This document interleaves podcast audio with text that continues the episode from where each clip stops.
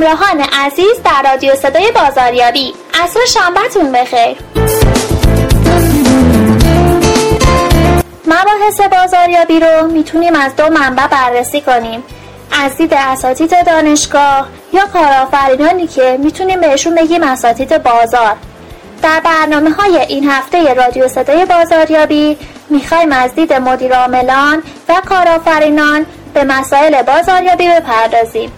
از این رو تصمیم گرفتیم در خدمت آقای دکتر محمد حسین غوثی، مؤسس و مدیر عامل و عضو هیئت مدیره کارخانه صنعتی موج اندیش نوین اسپار مصاحبه‌ای داشته باشیم.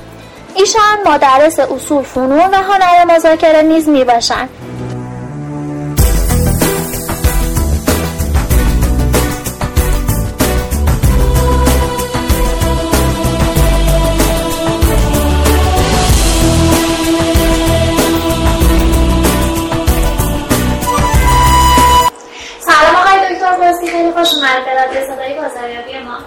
سلام علیکم، خیلی ممنونم از دعوتی که شما کردید، در خدمت هستم. اختیار دارید. موضوع بحث ما هست صنعت. سوال اول اینه که چی شد که وارد صنعت شدین؟ شروع کارتون به چه شکلی بوده؟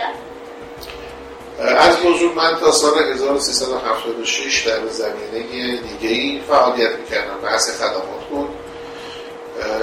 تقریبا میتونم بگم که از سال هزار و سیصد و هفتاد و پنج برادری داشتم که در زمینه قطعات پلاستیکی و قالب‌سازی پلاستیک و پلاستیکشون فعالیت میکردم. منابع توصیحی که خیلی زیادی داشتم، رابطه عاطفی که خیلی با همدیگه داشتیم، خیلی علاقه‌مند بودن که با همدیگه کار رو در واقع ادامه بدیم. در اون مقطع شاید میشه گفت که دیگه ما من یک هفته این تصمیم رو گرفتم در سال هفتاد و شش، هشت اردیبهشت سال هفتاد و شش تصمیم گرفتم که کار قبلی رو بذارم کنار و وارد صنعت شدم و کار رو از بحث قالب‌سازی لاستیک و پلاستیک شروع کردیم تا سال هفتاد و هشت. هفتاد و هشت به اون بعد وارد دنیای فروش در همین قضیه شدیم و این رابطه همکاری تا سال هشتاد و سه ادامه پیدا کرد و برادر من در واقع تصمیم گرفتم که هیته کارشون رو عوض کنم و از سال هشتاد و سه به اون بعد من در واقع میشه گفت که اولین کارخانه خودم رو در زمینه تولید قطعات پلاستیکی و پلاستیکی صنعتی که بیشتر بر روی قطعات پلاستیکی متمرکز هشتاد تا نود درصد بر روی قطعات پلاستیکی هست در واقع تأسیس کردیم و از اون موقع هم تا الان مدیر عامل این شرکت هستم. بسیار عالی.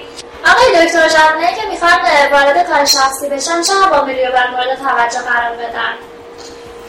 ببینید، باز سوالی که کردید سوال جالبیه. اول از این که من باید یک سوال متقابل بپرسم که آیا لازمه که هر جوانی وارد کار شخصی خودش بشه یا نه؟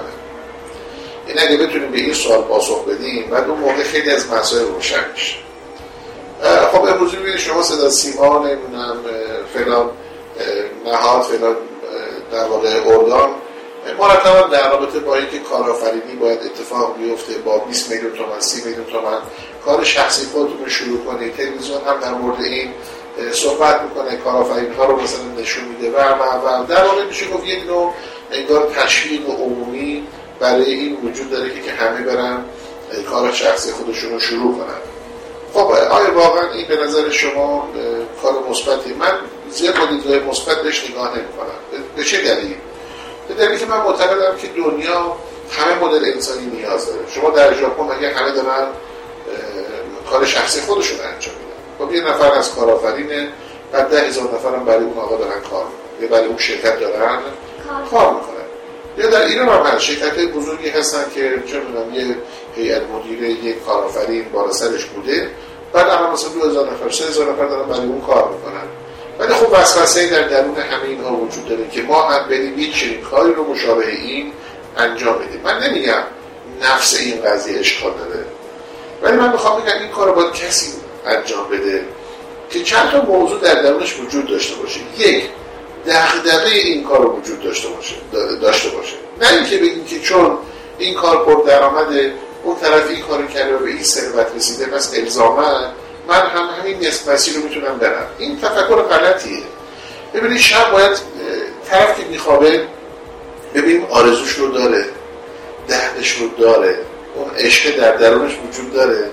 میگم آقا من شبا اصلا با دیدگاه این میخوام که یک کارخونه تأسیس بکنم، شبا خوابش رو میبینم. آیا فرد شبا خوابش رو میبینه؟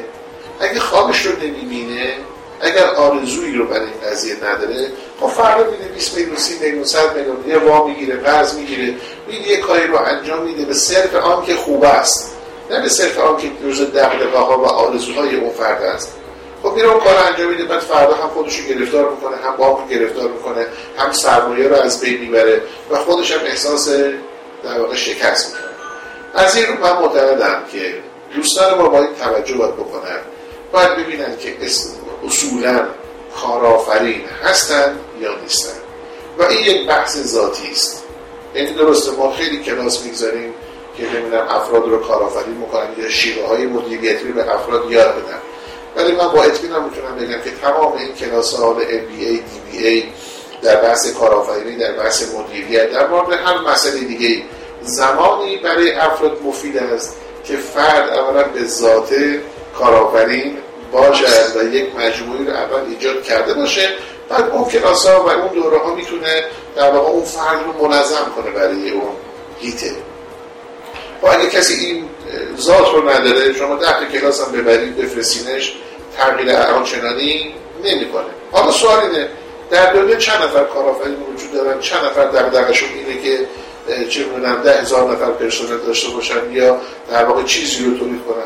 تعداد اینها خیلی کمه. در دنیا کمه، آمارش چیز کمیه. حالا شما در نظر بگیرید ما داریم اینو به عنوان یک مبحث عام در بین جوان‌ها رایج می‌کنیم. که انگار هر کسی که میخواهد موفق باشه شده یک گاری هم اگر بگیره لبوی خودش رو هم بفروشه ولی این کار خودش رو انجام بده. کی این حرف رو زده؟ نخیر، خیلی ها بهترن که نفر اول در شرکت نباشن، مشاورای خوبی هستن، نفرهای دوم خوبی هستن، ولی به محض اینکه نفر اول میشن، اولا که پتانسیل درونیشون که چش نداره، دو اینکه که این فرد اوورکوالیفای میشه، یعنی در واقع بیشتر از حد خودش در جایگاهی قرار میگیریم که پتانسیل اون تطابق با اون شغل رو نداره. همین دیدگاه هست. مثلا میبینیم که یک نفر مثال دارم میگم در بحث سیاست پیش میاد، ما فکر میکنیم که اگر یک نفر یه جایی مدیر کل شد الزاماً وزیر خوبی هم میشود، شاید بشود شاید نشود. ببینید این که اصلا در واقع یه اصلی هست به نام اصل شایستگی، یعنی فکر میکنم چون در یک جایی کفایت رو داشتن، اون کفایت رو میتونن تأمین بدن به سایر حوزه ها. در خیلی از موارد چنین چیز اتفاق نمیفته، نمیگم اصلا نمیفته، ولی گاهن درصدش اینقدر پایینه که شما میتونید با تردید به این طرز نگرش به طور جدی نگاه بکنید.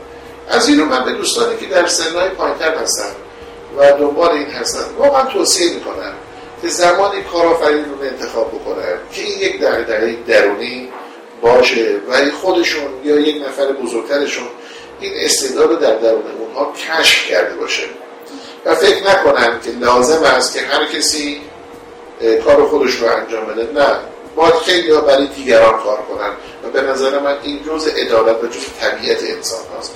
خیلی از من سوال می‌کنم، شرکت های مختلف درس میدم، نه آقای اصیل من به نظر شما برم کار شخصی خودم رو برای خودم شروع کنم. من قبل از اینکه این جواب شما بدم میپرسم که آیا این مبحث برای تو جزء دغدغه درونیت هست یا نه؟ اگر نیست نکن. من باور بفرمایید سال شاید بگم هفتاد و نه هشتاد خواب کارخونه می‌دیدم و اینقدر خوابش رو دیدم و این کارو کردم. امروز خیلی سختی کشیدم، خیلی در واقع اذیت شدم در بحث صنعت، ولی حداقل میدونم، راضیم که خوابی رو که هر شب می‌دیدم تعبیر شده. انسان برای چی زندگی می‌کنه؟ برای زندگی می‌کنه که قبل از مرگش یکی از آرزوهای بزرگی که داره بهش برسه و بعد دیگه نباشه. من دقیقا خیلی راحته که این آرزو رو انجام بدم. البته به طبع این آرزو چند آرزو دیگه بعدن خلق شد، ولی اگر فرد این آرزو رو نداره، توصیه اکید میکنم که ورود به بحث در واقع کارآفرینی و در واقع شروع شغل شخصی نکنه. عواقبی داره که بعدا خیلی براشون اذیت کننده خواهد شد. ممنون. شما دارای دوره های اصول و فنون مذاکره زیاد می‌ذارین. فرمودین که وقتی شرکتی شکل بگیره بعداً پیشنهاد می‌کنم که برای این دوره ها رو بگذرونن. دوره اصول و فنون چه کمکی می‌تونه در این زمینه داشته باشه؟ ببینید این هم قصه بحث مدیریته. مثلا خیلی ها میگن افراد باید آیا مدیر به دنیا میان یا این کلاس ها میتونن افراد رو مدیر بکنن. در واقع مذاکره هم همین شکله. مذاکره درسته یه قسمت عمدهش اقتصادیه، یه واقعیتی است که اگر اقتصادی نبود پس این همه کتاب و کلاس و اینها عملا خب معنایی نمیداشت. ولی آیا همین کلاس ها هم میتونه به طور نسبی ولی همه یک جور عمل بکنه؟ نه، شاید اونم خیلی مواقع خیلی تکنیکا رو میگه ولی بعضی از افراد بهتر از دیگران فرا میگیره. خب این نشون دهنده اینه که بحث ذاتی و استعداد درونی هم در بحث مذاکره خب کاملا اهمیت داره. به همین خاطر خب ما باز توصیه میکنیم که در شرکت ها اصولا کسانی که کارشون مثلا مذاکره هست با اینکه کسانی که در واقع به اتمام حرفه‌ای کار مذاکره رو انجام نمیدن، اینا در دو گروه متفاوت گروه کنن به این کلاس‌های مذاکره. بعضی اصلا فقط در حد سازمانی، در حد خانوادگی، در حد چیز خیلی معمول، چون همه ما به حال روزانه داریم مذاکره میکنیم دیگه، با چه می‌دونم بقالی سر کوچه‌مون، با راننده تاکسی، با همکارامون، با همه به نوعی داریم مذاکره میکنیم. خب اون سطح از مذاکره رو همچون هممون انجام میدیم، طبیعتاً یک سری تکنیک‌ها هست کجا کمکمون می‌کنه، ولی یک سری سطوح هست حرفه‌ای هست. وقتی ما با مشتریان ما مذاکره می‌کنیم، وقتی با تامین کنندگان ما مذاکره می‌کنیم، وقتی قراردادهای میلیاردی می‌خوایم ببندیم، قراردادهای سنگین می‌خوایم ببندیم، بعضی با نهادهای دولتی حکومتی داریم مذاکره می‌کنیم. خب این دیگه در واقع لولش رفته بالاتر و قواعد دیگه‌ای رو می‌تونه. به همین نسبت ما دو مدل مذاکره رو می‌تونیم پیشنهاد بدیم. یه مدل مذاکره‌ای که مقدماتی هست، در واقع یک سری اصول خیلی ثابت‌تر، عامه‌پسندتر که بیشتر مبتنی بر ایجاد روابط انسانی هست در اون شکل میگیره. در مدل دوم به هر حال شما یه سری تکنیک‌هایی وجود داره که این تکنیک‌ها اصطلاحاً شما می‌تونید استفاده بکنید که چگونه مثلا قراردادی رو بهتر با یک نفر ببندید، چگونه فرآیند برد برد رو به گونه‌ای طراحی بکنید که سریع‌تر اتفاق بیفته. تکنیک‌ها فوق‌العاده زیاد هستن و خیلی هم تخصصی هستن و خب این هم در واقع یک ایده دیگه‌ای هست که هر کدوم از اینا به نوعی میشه که تخصص خاص خودش رو داره. ممنونم.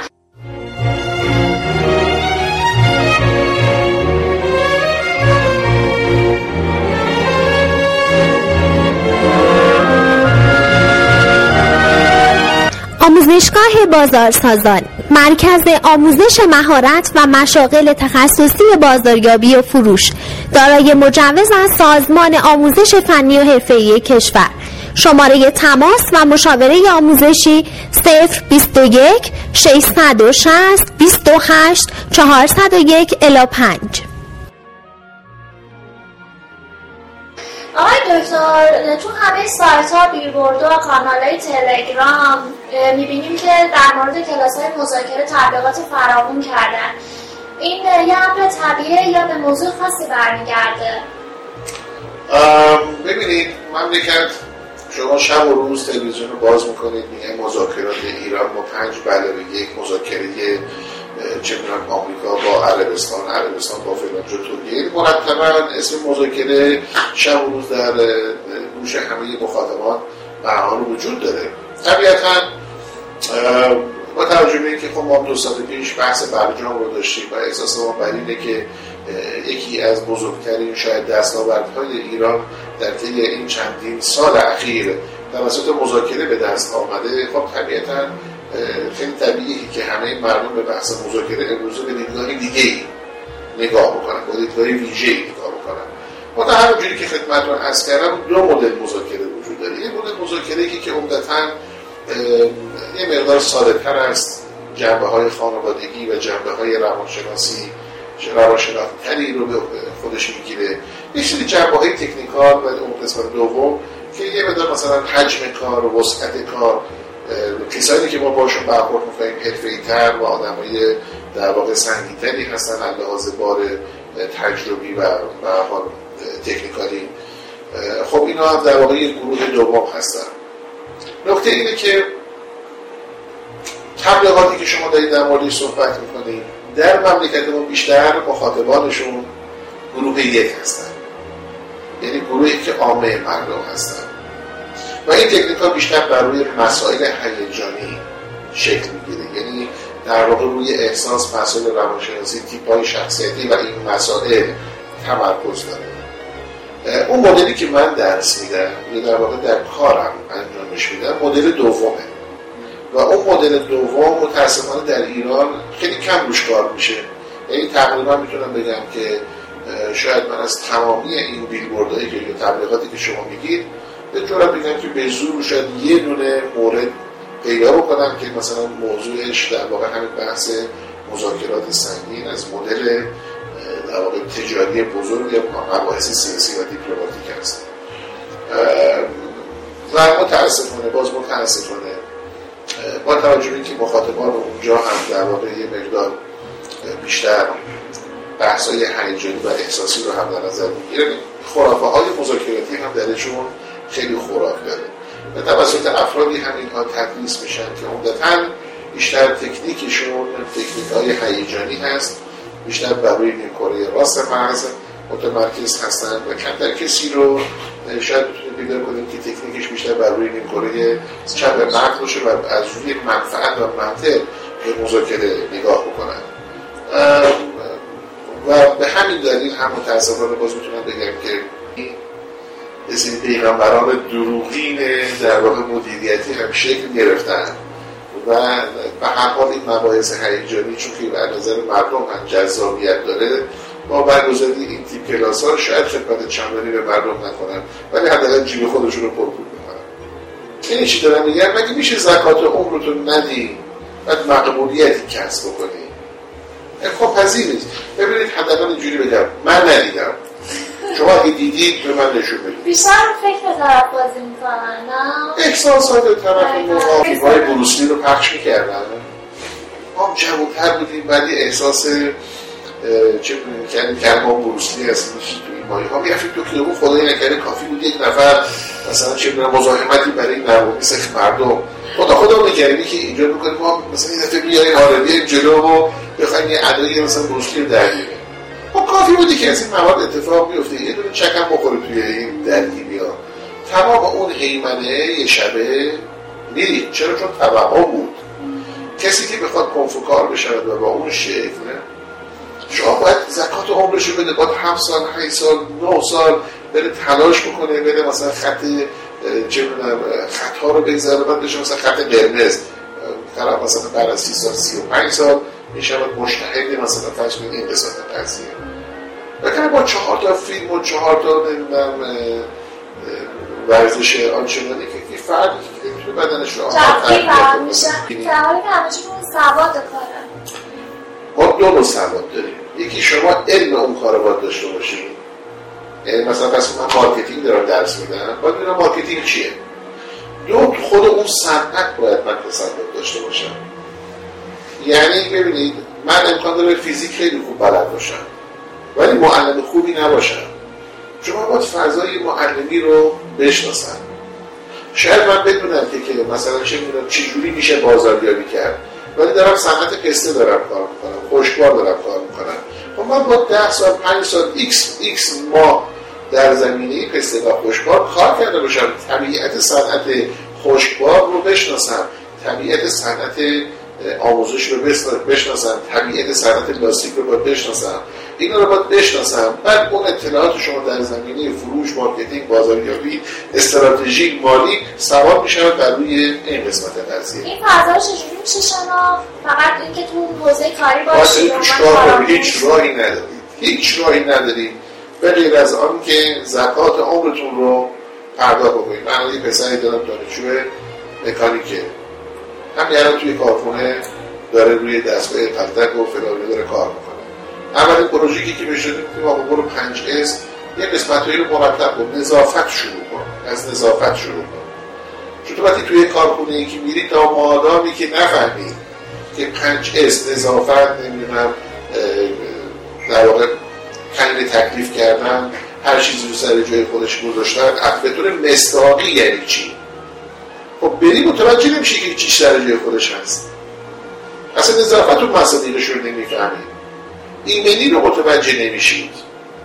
تو باید بریم با اون دستگاه کار بکنید، باید بریم اون, اون, اون دستگاه رو تمیز بکنید، ریزه کاریش رو همه رو بشناسید. وقتی که شناختی اون صنعت رو میتونیم با براش پنج اس رو رعایت بکنیم، ولی نگه نباشه فقط در حد یک شعار. اون شعار رو خب همه میتونن بدن دیگه. شما تو کف بازار چهار تا محصول فروخته باشی، شما باید چهار بار از توی یک در واقع مکانی شما رو بیرون انداخته باشن تا بدونید بد اخلاقی مشتری یعنی چی. وقتی این کار نکنه چجوری میتونید درسش رو به یکی دیگه بدید؟ باید این اتفاق برات افتاده باشه، چهار تا مذاکره کرده باشی، چهار تا چه می‌دونم حرف درشت و حرف سموم شنیده باشی، بعد اون سر کلاس اگر رفتی میتونی اون مسائل تئوری رو با تجربه قاطی بکنی. امکان پذیره. لکن همین در حد تئوری باقی می‌مونه. آقا در چیزی که مشتری کارو کرد شما این کارو بکن، این کارو کرد اون کارو بکن. بعد افرادی هم اینو میگن که اگر همین الان بهشون آقا برو فلان بیمه رو بفروش، برو آموزشی بفروش، اگه تونستن بفروشن. نه من که نمیتونم بفروشم، من فقط تئوریکشو بلدم. اون خب فقط در واقع فلسفه‌شو میدونه، اون فقط در جایگاه استاد دانشگاهیش که خیلی ما براش احترام قائل هستیم بشینه تئوری ها رو بده.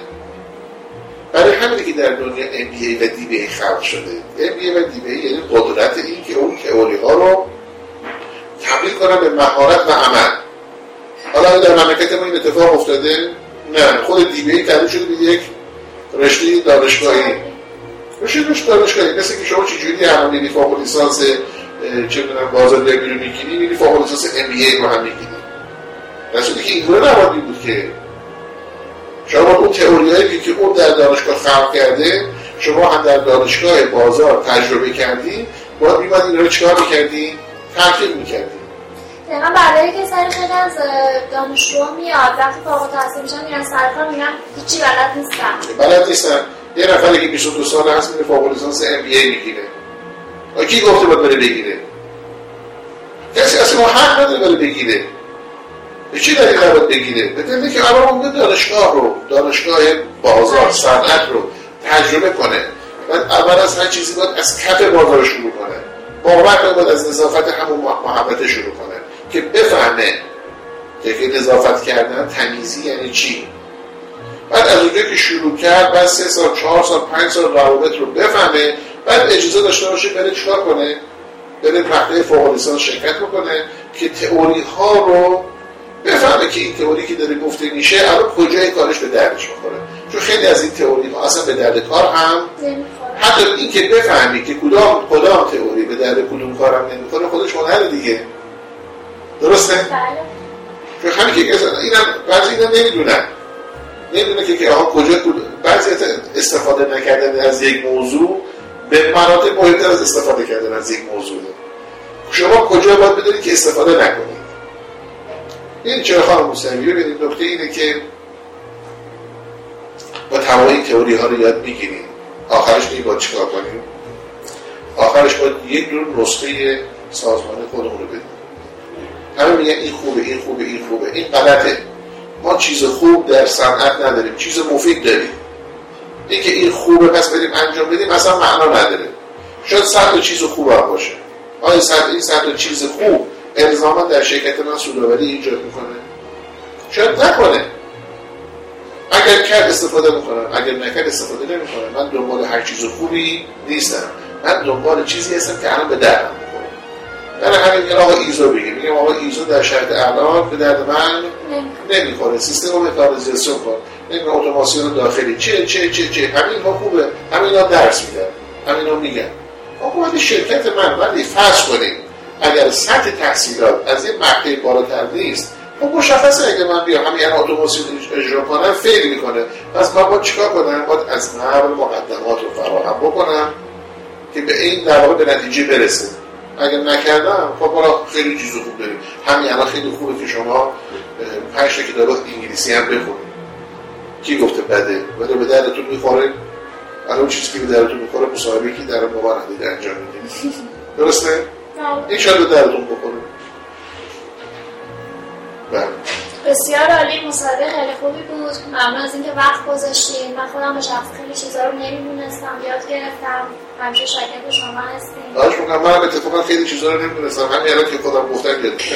خیلی دست پرین هم از این که امروز وقت بزنید دستون هم من هم ممنون از این که شما تشریف آوردید و حالا از مجموعه وزین بازارسازان آقای دکتر درگی تشکر میکنم که این فرصت رو برای افرادی مثل ما فراهم میکنم که در خدمت دوستان باشید.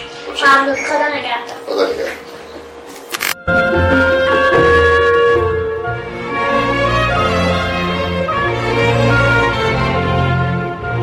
ممنون که در این برنامه هم ما رو همراهی کردین. برنامه های ما رو میتونید در سایت صدای بازاریابی دات کام و کانال تی ام بی ای به نشانی ات پارویز درگی روزهای زوج دنبال کنین. تا برنامه بعدی شاد باشین. خدا نگهدار.